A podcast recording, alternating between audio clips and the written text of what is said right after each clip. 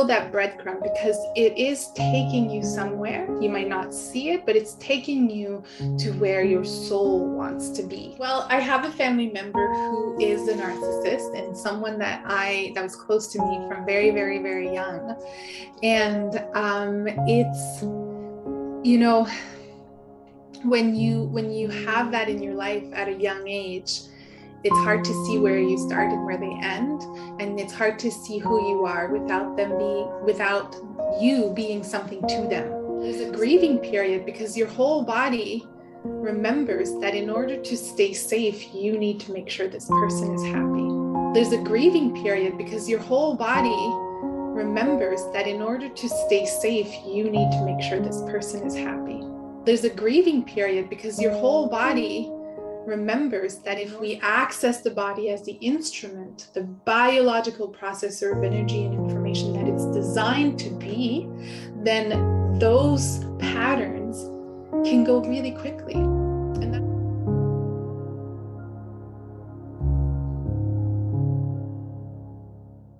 Hello, and welcome to the Raven Scott Show and the Empath and the Narcissist podcast. My guest today is Anne Berube, PhD, Hay House author, and spiritual teacher. Anne is a powerful teacher with an uncommon ability to share her story and insights in a way that awakens the inner wisdom in others.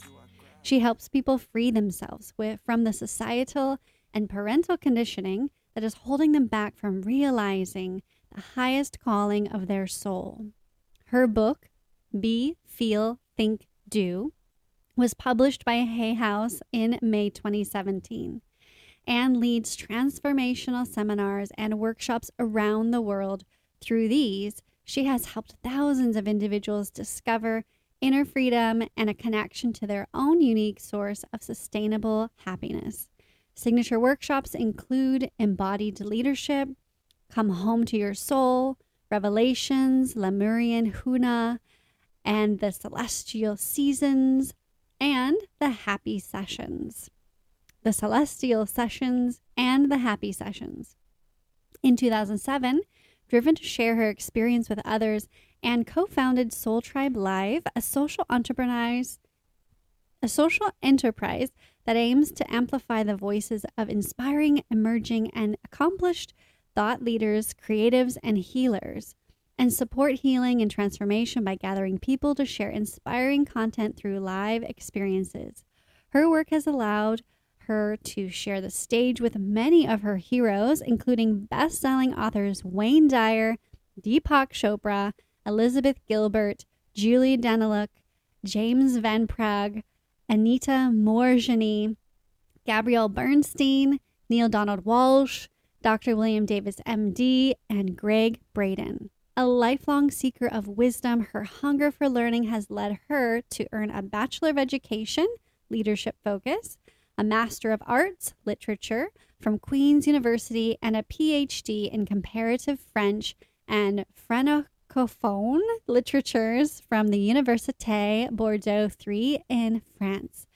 In addition to her formal education, Anne has studied Vedic wisdom with Dr. David Simon and Deepak Chopra at the Chopra Center in Carlsbad, California.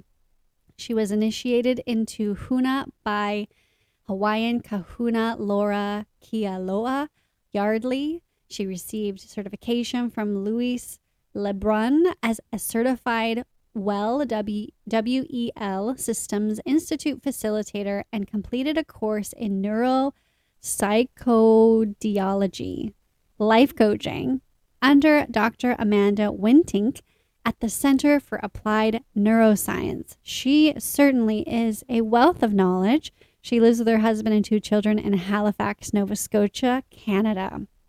And I'm really excited to get into this conversation with her, see where it leads us in our healing journey as we as empaths are navigating this life through such highly sensitive emotions and feelings. So let's get into it. Oh, uh, hello, Anne. Thank you so much for being here on the podcast. Hi, Raven. Thank you so much for having me. It's such a pleasure to be here and to get to have a conversation with you.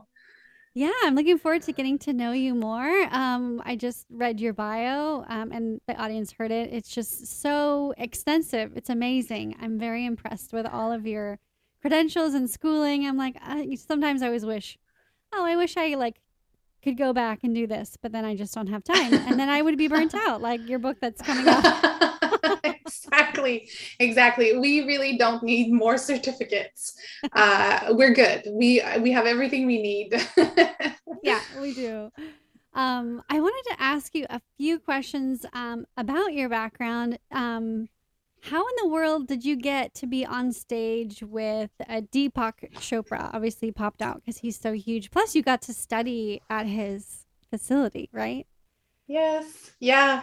Well, um, you know, in my previous life, I say my previous life because it's when I was in my 20s. I was in a, like another yeah, it feels like another person. Um, I uh, I was in academia, and you know, I was I just really uh, very driven by my intellect in the sense that uh, I understood who I was when I could you know show my identity to the world. That's someone who's capable someone who's smart someone who's intelligent.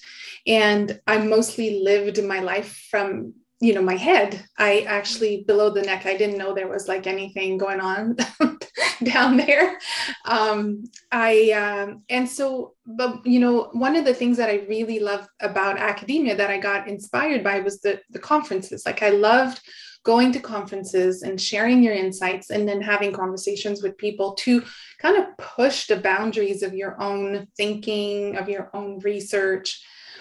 But what happened midway through writing my PhD is I I realized I didn't want to write about old French literature theories anymore. I didn't want to speak about, uh, you know, like just kind of dull critique books and stuff like that. And I, I wanted to talk about real things because I was going through a healing process myself. So I wanted to talk about spirituality and I wanted to talk about what connects us and what makes us, you know, uh, kind of grow and expand and transform. And so I started to do my own little conference. It was very small. It was called the Ideas Festival here in Nova Scotia.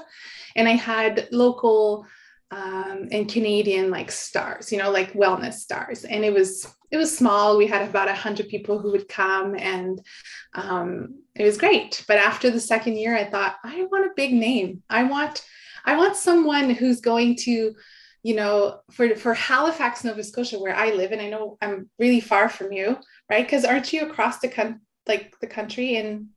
Yes, I'm in, in California. California. Yeah.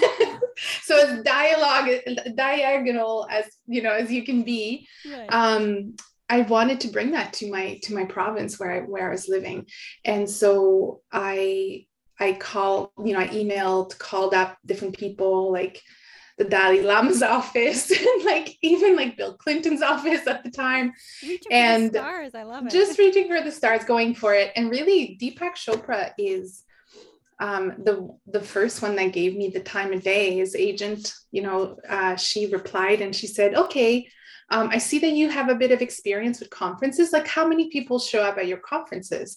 And I'm thinking, okay, exaggerate a little bit, and I'm like, 125 people. I wanted to take a quick break from the show to just share with you what I am offering and I'm so excited to provide. First off, you can purchase my book on Amazon, Empath and the Narcissist, a healing guide for people pleasers. I am creating a course that I'm so lovingly calling Embracing Your Black Sheep. This is something that's near and dear to my heart, and so I can't wait to offer this to you to gain clarity, to heal from the narcissist and toxic abuse as well as really tuning into yourself and adjusting your expectations, creating healthy boundaries, being able to say no, and really um, strengthening your own inner autonomy. These are really trying times, and it's important that us empaths are strengthened, are supported, and this is the goal of this course. So, if you'd like to join the waiting list and sign up today to get the latest news on when it's being released, which I imagine should be around August, sign up in the link in the description in the show notes. The link to the book, as well as my merchandise store, is also in the link in the show notes. I am raising money through my merchandise to help donate to raise awareness for common sense gun laws, to stop the heinous, free, willy nilly ability to be able to purchase a gun when you're mentally unstable. This needs to end. And so, my merch, all of the profits right now are going towards this cause. So go and check out my merch store. There's items for children, journals, shirts, hats, and I'm constantly adding more to be more of a vocal voice in our society for inclusion. Can't wait for you to check those out. I can't wait to hear from you. And now back to the show. Cause I can't move on till I let go.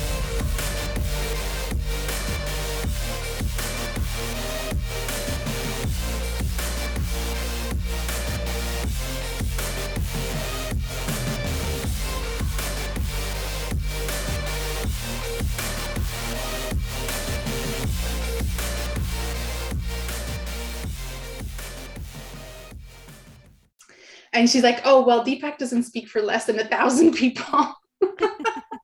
And then i i you know i was i was late 20s like i don't know why i said that. I said yeah no problem i can do it. And and and i did. And we had like 1300 people who came three months later to see deepak. And and then after that um, we just you know, I just kept working with, uh, you know, I, I, worked with Wayne Dyer and I worked with Gabby Bernstein and Anita Moorjani. And then eventually my friendship with Wayne Dyer turned into me uh, publishing my first book. And so, yeah, that's, that's kind of the origin story of how I ended up hanging out with some of these people. that is so cool. And you did, you manifested. And maybe that's the confidence of in, in your 20s but I think also that's part of it. Like you have a vision, you can manifest it. You're like, sure, we can do this. And of course, the name probably attracted a lot more than just small. Yes. yeah, absolutely. But then, you know, I had no experience in event produ- production. I didn't have like a degree in that. And yeah. I had been a student my whole life. I'd never ran a business or anything like that. So there was definitely doubts from the uh, people around me were like, are you sure you can do this? But i don't know it might be like you, you might relate to that raven like when you when you're younger when you're a child you already do these things that you're going to do when you're older but you do them in a different context or like in a different way. Yeah. and so i was bringing all the kids in my neighborhood together um, you know uh, to uh, we would do plays or we do races and we you know have ceremonies with medals. And like i just loved having uh, bringing people together. So I think I think it's you know it was just in me. it's a natural talent, exactly. Yes. Exactly. That's yeah. so cool. I love that story. So it just shows uh, to everyone listening that you know when you reach for the stars, you know you'll you'll land upon a little planet maybe, and then that that planet obviously grows. I mean, and becomes yeah. bigger and bigger. And yeah. yeah, it's really that's really cool. Yeah, yeah, and I really think that when you feel um, inspired to take an action or to do something, even if it makes no sense to your intellect and it makes no logical sense in the on you know the course of the life that you envision for yourself, but you feeling really inspired and really curious and enthusiastic about it, you really should follow it. You should follow that breadcrumb because it is taking you somewhere. You might not see it, but it's taking you to where your soul wants to be you know, where there's a real congruence between um, how you're living and your soul. And I think that that's that's a way of living we weren't taught in school. Like we weren't really shown how to live from intuition and from our hearts and from our soul. And so it takes it takes time to really implement that. But once you do, your life is magical which yeah. I'm sure you have experience with. yeah, absolutely. And it's scary to jump out into the unknown. It's also scary to do something that, yeah, on the outside you have no credentials for, but you had that natural talent to pull people together and and then for everyone to be doubting you and asking you, "Are you sure about this?" and not really being in your corner. I get yes. that. I feel that so much like with with my book that I wrote and this, you know, whole show, it's like, nah, what are you doing? Like this is completely different than your, you know, than your degree. But I, I mean, yes. I think we can. You have to follow those breadcrumbs, and it's it it'll be become something someday. Absolutely. You just don't know what it is, and continue to do what you love. And yes. we're multifaceted people, so you can still do what you're you have your degree for and do what you're passionate as well. Absolutely. And i i think the idea is that i mean one of the biggest i guess you know fear that i would have would be to arrive at the end of my life you know like i'm 95 celebrating my birthday. And i don't want i don't want to say oh, i wish i did. I wish i tried. That would i think that would feel awful. Like that would be the worst feeling. And so and it is one of the top five regrets of the dying uh, that Bronnie Ware talks about in her book. Mm-hmm. Uh, the top five regrets of the dying is I wish I'd lived a life that was of my own design, like mm-hmm. my own life, instead of the life that other people wanted me to, to live. And so if if if we know that that that's one of the top regrets, then following those breadcrumbs is the way to you know to to actually celebrating on your 95th birthday and going, yes, yeah. that was awesome. Yeah, I think I what did do life. something. Yeah, I think I did do something right this lifetime. yes, yes, yes, yes. I followed my I followed my heart. That's that's so inspiring. And I love, you know, leaning into that because doing what other people expect you to do is the quintessential people pleasing, right? Not really listening yes. to your own heart.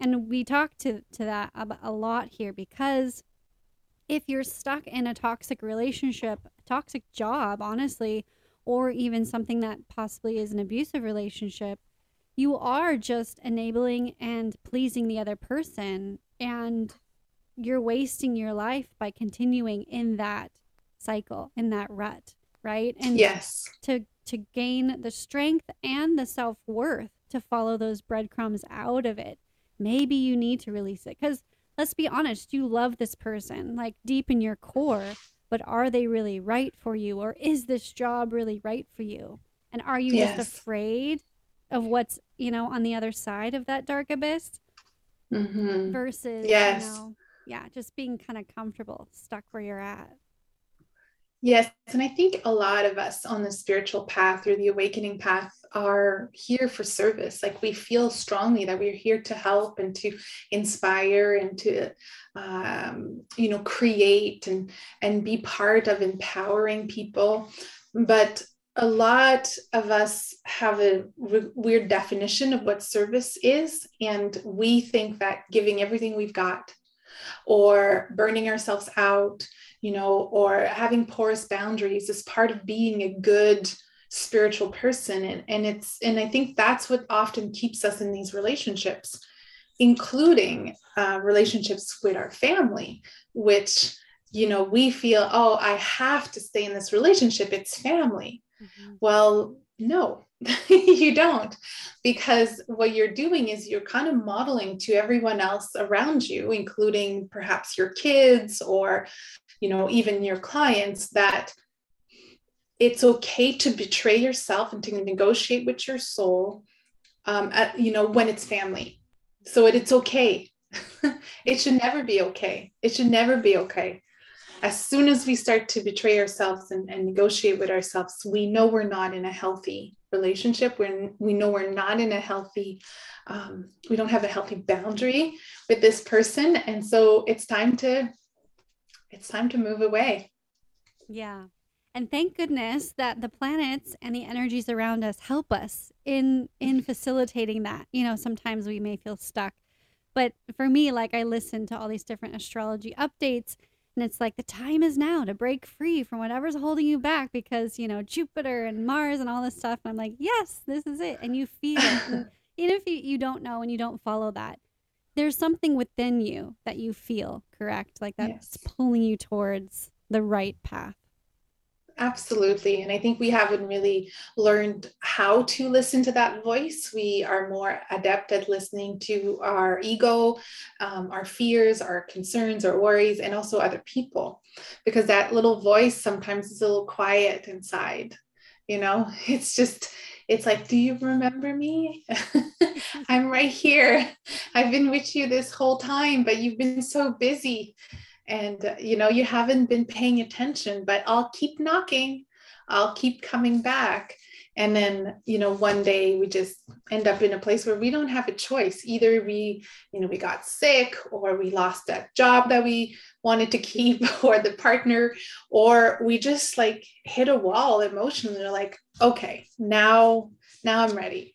I i have to I have to take my cues from a different place. It's not it's not working.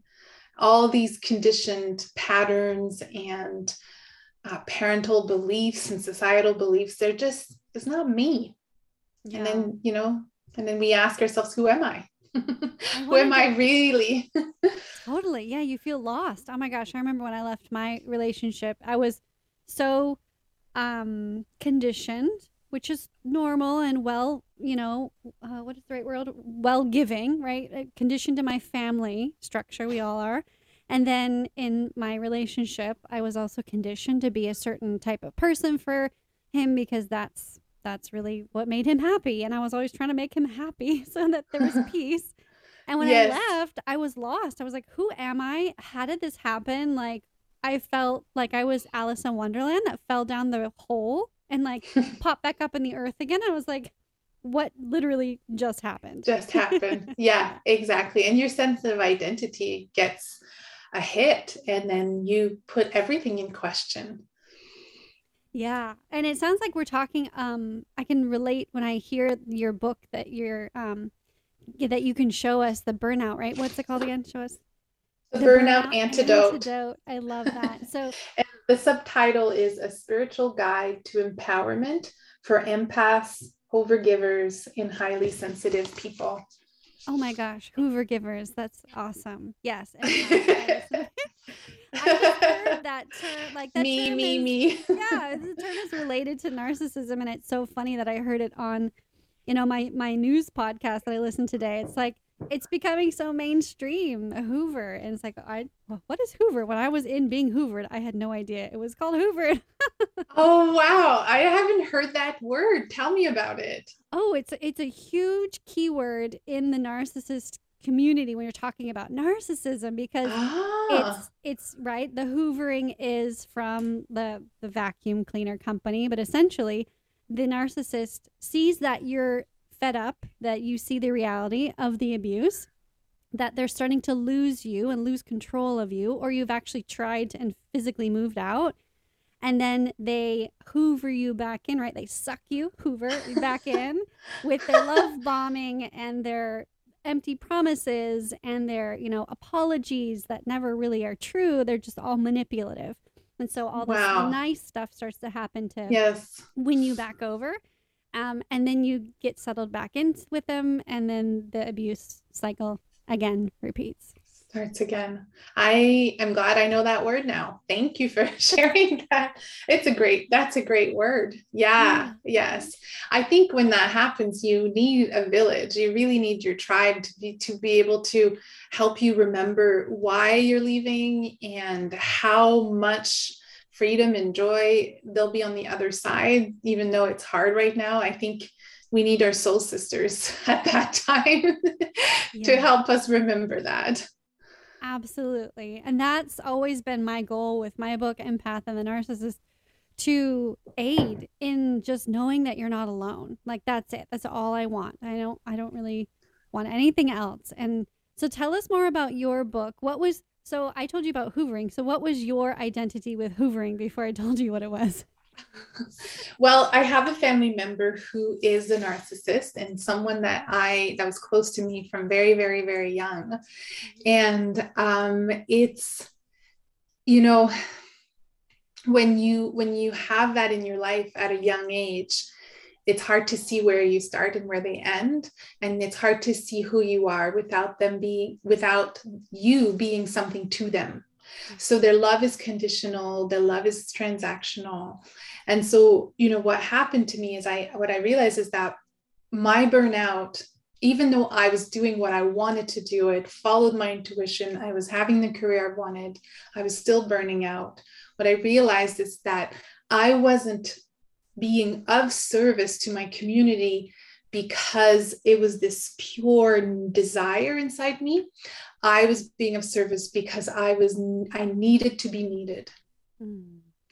And that came from that narcissistic relationship where this person needed me from the moment I was born. Mm-hmm. And I was someone to them before I was someone to myself. Mm. And so then you grow up and you become an adult that doesn't have healthy boundaries. We have porous boundaries because we think it's normal to let people take everything we've got. We think that's love. We think that's being a good person. But what's happening is that we lose our power, we lose our voice, we lose our energy as well. And so when I was finally able to to realize that and say I am I'm actually not going to answer texts or calls from this person at all anymore. Mm-hmm. Well, there's a grieving period because your whole body remembers that in order to stay safe, you need to make sure this person is happy. Yeah and but that was the most profound healing journey for me is to allow my body to thaw literally thaw from the freezing response of being in this person's presence for a few months and then just accessing deeper deeper levels of healing and transformation within myself when the fight or flight reaction of receiving texts or calls or emails from that person was gone. So my whole body could like relax and breathe. And so that that was really powerful for me. And that's why i wrote the book um, because even when we are on our path we can still burn out. Right? Because it becomes it's like an existential burnout. It's at the level of meaning and at the level of identity. Mm. um, and so i do talk a lot in my book about um, the cluster b personality uh, you know, the personality disorders in psychology, which includes narcissism. Mm-hmm. And it's it's not that they're not beautiful people inside. It's not that they're not souls that deserve love and but it's not our job to to to be the the light supplier to their you know never ending yeah. desire for your light yeah. that's not our job. that's really interesting you bring that up because um, we talk a lot about this and that whole light supplier and you know they're attracted to you because you have light. They they are beautiful and they are souls almost seeking for that. Um, and they're seeking something from you and you're seeking something from them especially when it is someone who's in your life from day one because mm-hmm. that is forming your identity and and understanding of what love is. I love what the Dalai Lama talks about as the mother is the most important role because they're the ones that show true compassion. Now, if you have a narcissistic mother, like a lot of people seem to be expressing nowadays, then yeah, then your your viewpoint of compassion is skewed, is enmeshed, is porous. Yeah. Yes. And so that that light kind of interaction and seeking and giving and too much and this is is very um it's like just like kind of this loop and if you don't remove yourself from the loop which i love that you said you absolutely have permission to which i 100% support and say yes you have permission to go go not go no contact and to yes. just do what you need to do family or not you know bl- blood is thicker than water is something that i was taught but that mm. blood always seemed to be a bit toxic. and I'm like, mm-hmm. but, but everyone that has water in there over here, like they're supporting me and they're loving me and they have really healthy boundaries. And every time that I try and interact with the blood, it just is so painful. Yes, exactly. Exactly. And, you know, and I talk about this in this book is that there is a very intelligent reason why we were born in these families and that, you know, the what we didn't get as a child is our gift to the world. And so what we what we came here to teach and share and inspire we decided as a soul before we were born that we would experience the absence of that. So that we could really know the depths of it and then claim it for ourselves ask for it you know ask for that unconditional love receive it and experience this descent and and rising in a way that's so authentic. So then when you're sharing it with people it's not just a theory you read in a book. Your whole body went through it. Your whole whole psyche went through it. And so your words are real and they're contagious and they're inspiring because you're now embodied with that condition unconditional love and mm. to me that's the big difference is that a narcissist is disembodied.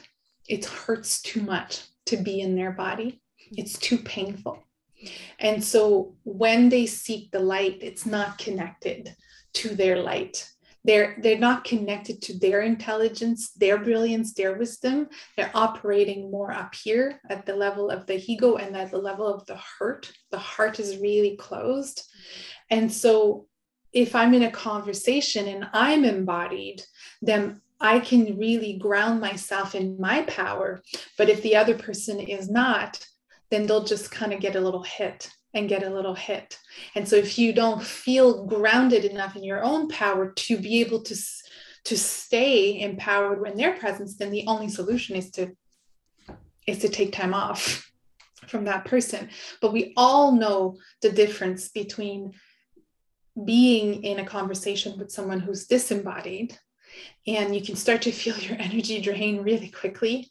You know you become almost lightheaded because like what is happening? It's like they're just like taking it um, and getting a little hit but they'll need to come back next week because it doesn't really stay. It's not lasting. It's not sustainable.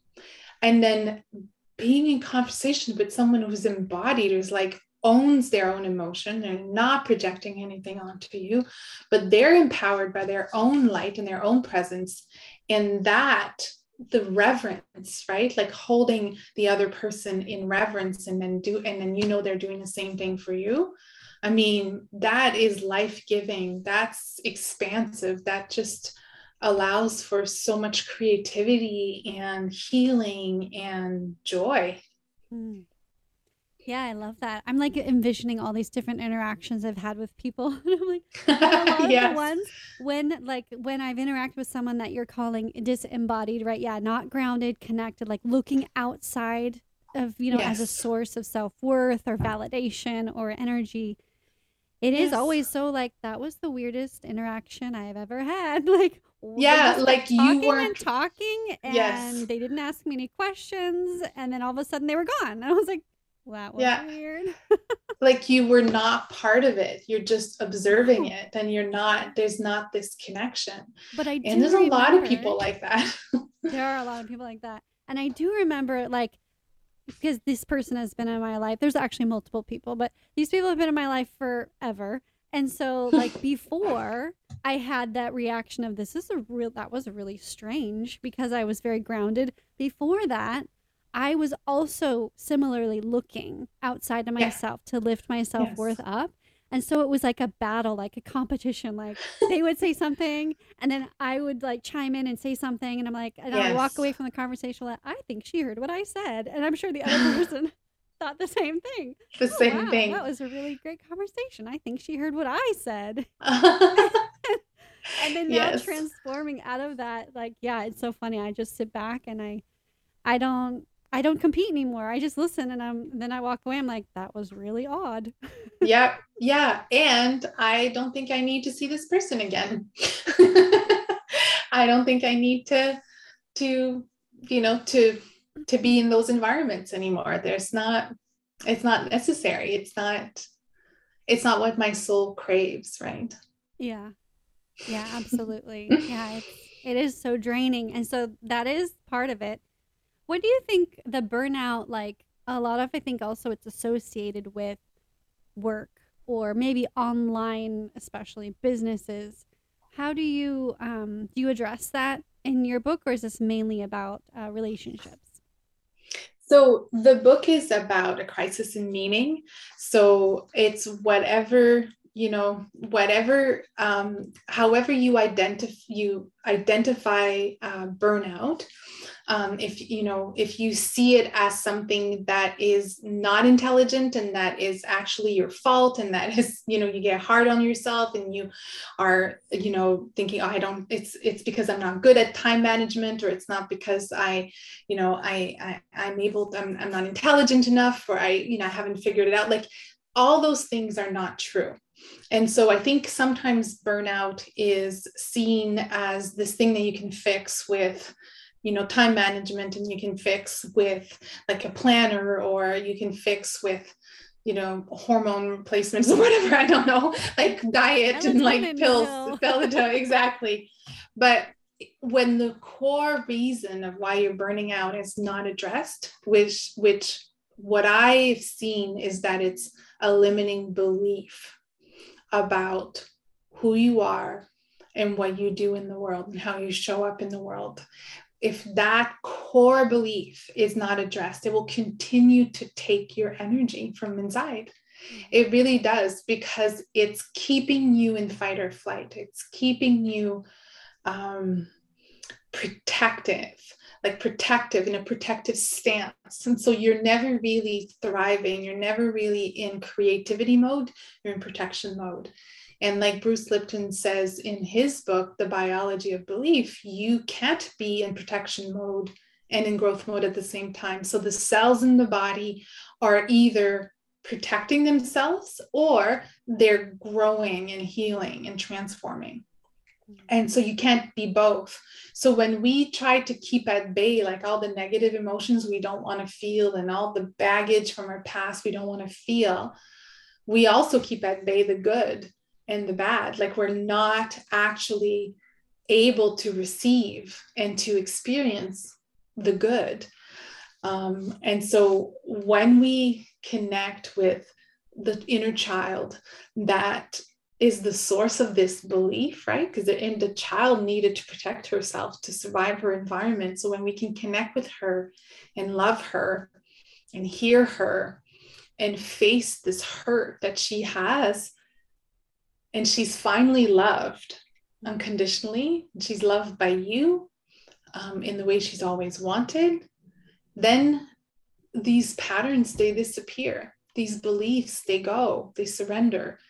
And then there's this um, tremendous amount of power that comes back into your body because you no longer have to be vigilant and you no longer have to have your walls up and protect yourself you you know you're safe and you know you're powerful.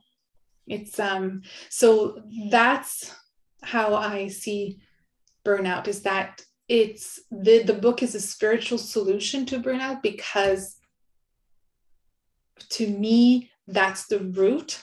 You can address the you know the the symptoms of all the roots but if you don't go to the root you will um, you'll just have to do it again. yeah.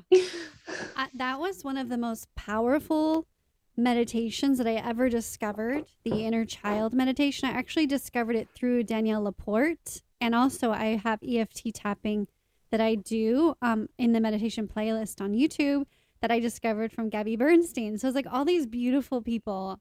They're bringing all of these tools, almost like for a like. I feel like I'm younger. Like I'm not the next generation younger, but I'm like in the middle somewhere. Like and then hopefully I'm then passing it down to the younger generations yes. too.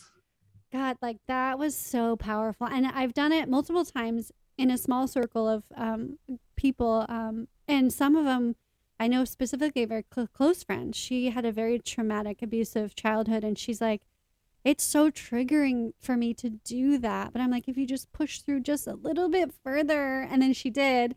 And she's like, oh, I feel so much better. Like all of that weight is lifted, all of that expectations and the fears, right, that get passed down from our parents and their grandparents. Yeah, it's so mm-hmm. releasing. Mm-hmm. And I wanted mm-hmm. to talk to you about inter um, generational trauma and things like that because you mentioned that also in your bio that you love to talk about. Now i had there's like this debate because my husband's like well you know and he has a, a psych major as well. He's like this is just part of a person's psychology is this and you can't um, blame your parents or your grandparents for the flaws that you have. You just have to only control what you can control.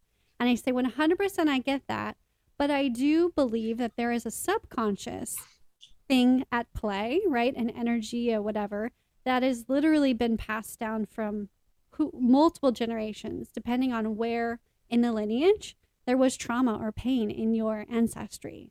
What do you think? Mm-hmm. Absolutely. And actually, science is showing that now uh, in with autopoiesis. And so, um, you know, an autopoietic approach to psychology says that your genes are, you know, they can be turned on and off depending on your environment. And so what happened and you that gets transferred from generation to generation. So if there was if someone lost a baby a child two generations before when you're pregnant it's going to come back up it will. And and and when i when i see that from a spiritual perspective i know that we come in a lifetime to heal something either it's from a spiritual lineage or an ancestry or both. And usually it's both and they're connected. And so it means that we are here to heal that at the genetic level. And we have all the tools that we that we um, that we need to do the work now that we know that everything that happens to us is wired in our bodies and if we access the body as the instrument the biological processor of energy and information that it's designed to be then those patterns can go really quickly and that's that's mostly in my first book is that hmm. you can do years and years of talk therapy and get some incremental changes but you can go in the body deep breath and attention in the sensation of where things were wired in the first place in this lifetime in a past life in your ancestry and actually in a quantum moment completely rewire your body and now you're not passing it down to your children. It's really it's changing everything um, this new biology. I love that I like. I love that. I'm gonna have to share with him. It is science now. It's science. it's science, and and there's a few. There's definitely a few books that are out. Um, I I don't have it here, but there's a few books that are out about that, like some kind of you know serious psychiatrists who are saying, okay, no, this is real. That's awesome. That's awesome. Yeah. Because sometimes I feel like for me, um, with the narcissist in my life, it was almost just a uh, kind of similar to yours was like that was kind of what you all, all always knew. And i don't think i can really say that my family is but it's like you know it's it's lineage. Like there have been people in the family in the past and maybe there's traces and traits of it that have been watered down. Mm-hmm. um, and i think that's maybe what a lot of people are experiencing is in their life. If they're you know have an interaction or multiple interactions with the narcissist it's always a lesson for our soul either it is something that you need to heal generationally or it's mm-hmm. for your your soul um, mm-hmm. yeah. and you know sometimes often i see like if you look back and you do past life work you usually see that the roles were reversed at some point and I you're totally learning. Have. Can I share? yes, please, please. No, you totally see that. Uh, yes, I'm learning from this side now. Yeah. So it's like kind of a little bit hard to admit, but yes, I've done some past life regressions and I was not a nice person in some past lives. Me neither. very callous. I was very um like I just wanted whatever I wanted and I was not really like super um, empathetic or caring towards women. And this is like back in the 1700s that I could see. And mm-hmm. yeah, I just felt like, gosh, like this is almost like my reverse karma. Like I, I'm, I experienced it on the other side. So now I, I know what both sides are feeling. And that's how sometimes I feel like I have a unique way that I haven't really, I don't think properly expressed yet in my speaking is like I have experienced that bad side. I have experienced the other, you know, if people want to call it victim side, but really like there's there's a combination there that both people are playing and yeah, it's yeah, it's trippy, isn't it? It really is. And it makes sense to me, right? Because we, uh, being human is, is all of it, right? It's all the facets. So there's no, there's really no judgment at that soul level. And so we could see like, yeah, I, I needed to experience all the side, like every side, you know, in every angle, because as, as souls, we're really you know, it's a very unique time in history where we get to come here and experience our light in the depths of the three dimensional world and lose ourselves in it so that we can remember and come through. Nowhere else in the universe can we do that. So it's actually such a gift to ourselves that we did that to our souls that we we decided to to to come here and to experience all of it the good, the bad, and the ugly so that you know we can actually support people going through it as well. Yeah. Yeah. And this all is the premise. If you're like, what is she talking about? All these different soul journeys is for me when I read the book, um, The Journey of the Soul, it just is that that mindset and the premise that we do have multiple lives here on earth and we have past lives and we kind of like regroup we have soul groups and we kind of figure out like this is my main soul lesson and i failed this last life so let's try again and like let's make this new setup and you know you choose your family i think it's interesting i always was raised that you know we don't choose our family and we're just stuck with them so this is we need to just love them right like all these different earth myths like blood is thicker than water and you don't choose your yes. family and I'm yes. a black sheep who now believes like, um, I totally chose you for this reason. I get it now. Yes. Like this was yes. all this was all a setup. But it was all orchestrated. Yes. It was all yeah. orchestrated. So that's where we're the premise of where we're coming from. If you choose to believe that or want to investigate further, you can read who is the author of The Journey of the Soul. I have to look. I've talked about it in another podcast with somebody. Mm. I can look it up and I'll reference it in the description below. I'll link it. so there was one other thing I wanted to talk before we concluded.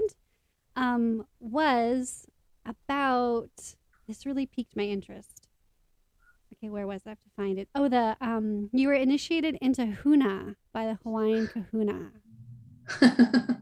because I love Ho'oponopono prayer. I love all of the ancient indigenous practices. And so I was like, I need to ask her about that. How, yes. how was that and what is that?